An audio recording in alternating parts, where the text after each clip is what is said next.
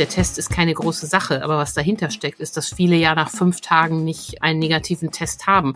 Und wenn man den Test nicht vorschreibt, können die eben trotzdem wieder zur Arbeit gehen. Sie sind dann vielleicht nicht mehr so ansteckend wie am ersten, zweiten oder dritten Tag, aber eben noch ansteckend, sonst würde der Test es ja nicht anzeigen. Corona-Infizierte sollen bald nach fünf Tagen die Quarantäne verlassen können. Karl Lauterbach fordert dazu allerdings eine Freitestung. Manche Bundesländer lehnen das ab. Wir klären heute, wie die zukünftigen Quarantäneregeln aussehen könnten. Rheinische Post Aufwacher. News aus NRW und dem Rest der Welt. Mit Paula Rösler. Hallo, schön, dass ihr zuhört. Musikalisch wird's heute auch noch. Wir sprechen über das neue Album der Düsseldorfer Band Kraftwerk. Zu unserem ersten Thema. Ist eine Freitestung nach einer Corona-Infektion nötig? Darüber wird aktuell debattiert und es gibt unterschiedliche Auffassungen dazu. Wie die zukünftigen Quarantäneregeln aussehen könnten, darüber spreche ich jetzt mit Antje Höning aus unserer Wirtschaftsredaktion. Hallo Antje. Hallo Paula. Wie sehen die aktuellen Corona-Regeln bei uns in NRW denn aus bezüglich Isolation und Freitestung? Ja, bisher sind die Regeln ja so, dass jemand, der mit Corona infiziert ist, zehn Tage in Isolation muss und sich nach sieben Tage freitesten kann durch einen Bürgertest. Und was schlägt Bundesgesundheitsminister Karl Lauterbach vor, wie das in Zukunft geregelt werden sollte? Das sieht ja am Ende das Robert Koch Institut vor und die haben am Montag neue Leitlinien veröffentlicht. Jedenfalls hat Lauterbach darauf verwiesen und danach ist vorgesehen, dass die Isolation schon nach fünf Tagen enden kann. Bizarr ist, dass dafür nicht mal mehr ein negativer Test vorgeschrieben ist, sondern nur noch dringend empfohlen wird. Lauterbach sendet also wieder merkwürdige Signale. Was dringend empfohlen ist, ist nicht vorgeschrieben. Es bleibt also den Bürgern überlassen, ob sie nach fünf Tagen einen Test machen oder nicht. Okay, aber nun gibt's auch Kritik an diesem Vorschlag. Von wem und warum? Ja, am Ende ist es jetzt die Aufgabe der Länder, das umzusetzen und in Verordnungen für das jeweilige Bundesland zu fassen. Und Bayern hat schon gesagt, dass sie das mit dem Test nicht für sinnvoll ähm, erachten. Die Verkürzung der Isolation finden die gut, aber ein Test äh, äh, sei nicht äh, nötig. Und äh, NRW-Gesundheitsminister Karl-Josef Laumann guckt sich jetzt die RKI-Richtlinien an und will dann die Lösung für NRW ähm, bekannt geben. Er hat allerdings schon Sympathie für das Testen geäußert. Er kennt ja die Situation in den Heimen und Krankenhäusern und fürchtet, dass ohne Test einfach ähm, noch infizierte Mitarbeiter auf die vulnerablen Gruppen, wie es immer so schön heißt, losgelassen werden. So ein Test ist ja eigentlich keine große Sache und schützt im Zweifel davor, andere anzustecken, insbesondere vulnerable Gruppen. Wie sehen das denn Ärztinnen und Ärzte? Da ist die Meinung in der Ärzteschaft gespalten. Andreas Gassen, der Chef der Kassenärztlichen Bundesvereinigung, ähm, ist gegen verpflichtende Tests und sagt, nach fünf Tagen sollen die Menschen äh, zurückkehren können an die Arbeit, auch in Kliniken und Pflegeheimen. Und äh, ganz anders sieht es die Krankenhausgesellschaft. Gerald Gass, der Chef der Krankenhausgesellschaft, wiederum ähm, bittet doch dringend darum, dass die Mitarbeiter verpflichtet werden, ähm, weiterhin Tests durchzuführen nach fünf Tagen. Und du hast recht, der Test ist keine große Sache, aber was dahinter steckt, ist, dass viele ja nach fünf Tagen nicht ähm, einen negativen Test haben. Und wenn man den Test nicht vorschreibt, können die eben trotzdem wieder zur Arbeit gehen. Sie sind dann vielleicht nicht mehr so ansteckend wie am ersten, zweiten oder dritten Tag, aber eben noch ansteckend, sonst würde der Test es ja nicht anzeigen. Das ist also die eigentliche Debatte, die dahinter läuft. Kann man mit ein bisschen Ansteckung ähm, im Krankenhaus oder im Pflegeheim arbeiten oder eben nicht? Und genau darum geht der Konflikt. Und der Patientenschützer warnt natürlich wie die Krankenhäuser davor, dass noch ein bisschen ansteckende Krankenschwestern, Ärzte, äh, Essensausteiler, Altenpfleger ähm, wieder arbeiten und damit eine mögliche Gefahr für die alten oder kranken Menschen darstellen. Du hast es auch eben schon erwähnt. Das Robert Koch Institut hatte für Montagabend eine Empfehlung angekündigt, wie die Isolationsregeln künftig aussehen könnten. Wir zeichnen unser Gespräch am frühen Montagabend auf und zu diesem Zeitpunkt steht diese Empfehlung noch aus. Was glaubst du, Antje, was das Robert Koch Institut entscheiden wird? Ja, ähm, Herr Lauterbach ähm, konnte ja in die Richtlinie offenbar schon reinschauen und er hat ja gesagt, ähm, dass das äh, die Regel kommen soll, äh, laut RKI nach fünf Tagen ähm, endet die Isolation und der äh, Test wird dringend empfohlen. Herr Lauterbach hat ja insgesamt bei dem Thema Isolation einen ziemlichen Zickzackkurs hingelegt und jetzt ist es eben wieder so, dass man so eine windelweiche Formulierung macht, sodass für die Bürger das Signal ausgeht, Corona ist vorbei, ähm, man bleibt fünf Tage zu Hause und dann kann man auch ohne Test wieder ähm, in die Arbeit gehen, egal welche man hat. Schwieriges Signal, finde ich. Corona-Infizierte sollen bald nach fünf Tagen die Quarantäne verlassen können. Bundesgesundheitsminister Karl Lauterbach fordert dazu allerdings eine Freitestung. Die Kassenärztliche Bundesvereinigung und auch einige Bundesländer lehnen diese Freitestung ab. Infos dazu hatte Antje Höning aus unserer Wirtschaftsredaktion. Danke, Antje. Vielen Dank, Paula. Und wir halten euch zum Thema natürlich auch auf RP Online auf dem Laufenden. Kommen wir zum zweiten Thema. Die Düsseldorfer Band Kraftwerk hat ein neues Album veröffentlicht. Sie wird international immer wieder gefeiert und das seit bemerkenswerten 52 Jahren. Das Besondere am neuen Album?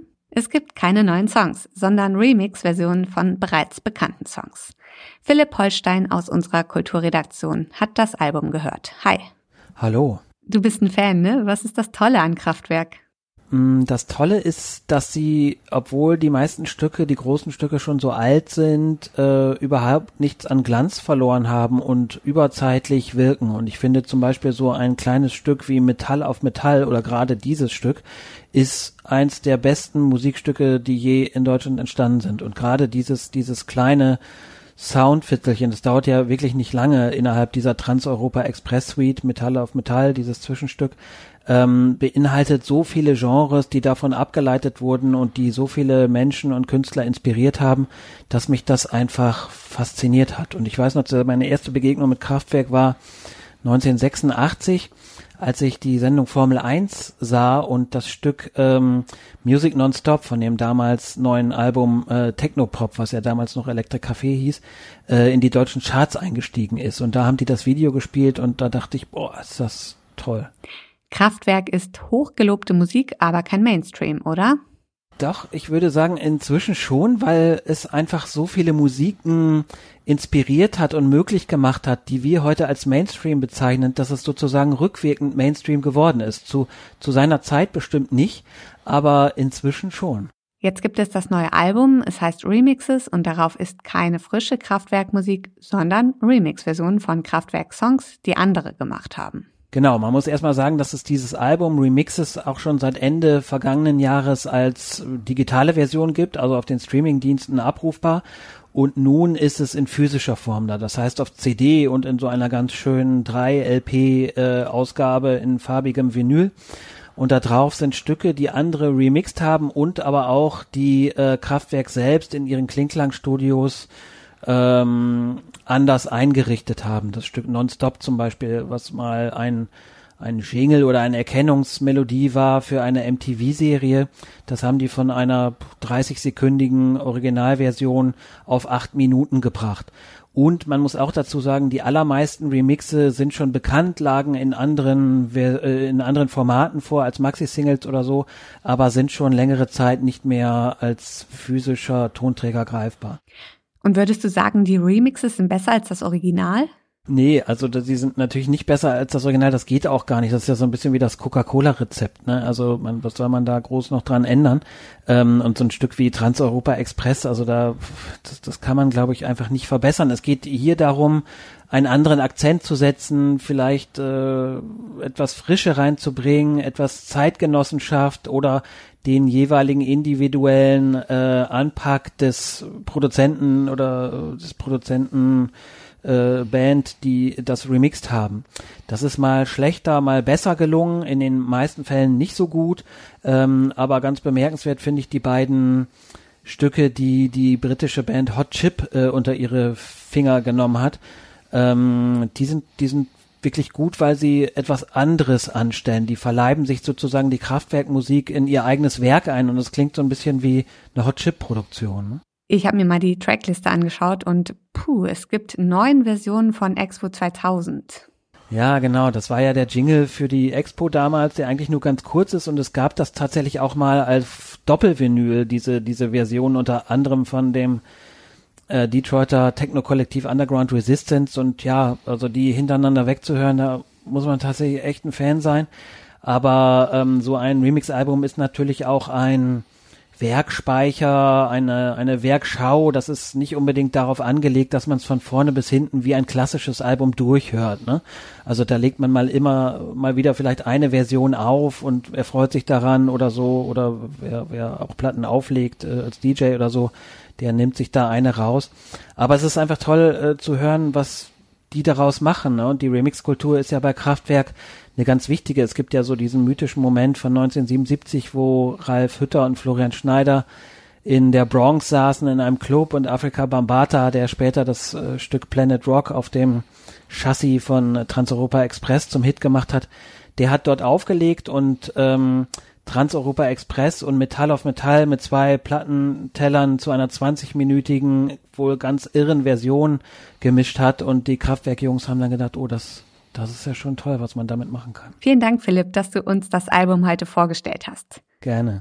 Ihr könnt reinhören. Ein Link zum Album findet ihr in den Show Notes. Und das ist heute auch noch wichtig. Heute ist Welttag der Pressefreiheit. An diesem Tag erinnern die Vereinten Nationen an den Wert der Informations- und Freiheitsrechte. Zu diesem Anlass gibt es heute auch Demonstrationen für Frieden und Pressefreiheit des Deutschen Journalistenverbandes vor dem russischen Konsulat in Bonn und auch in Berlin, Hamburg, München, Frankfurt am Main und Leipzig wird demonstriert. Zum Schluss noch das Wetter. Das sieht ziemlich sonnig und trocken aus. Regen gibt es heute so gut wie gar nicht. Und die Temperaturen klettern auf bis zu 20 Grad. Das war der Aufwacher vom 3. Mai. Ich bedanke mich fürs Zuhören und wünsche euch einen schönen Dienstag. Tschüss. Mehr Nachrichten aus NRW gibt's jederzeit auf RP Online. rp-online.de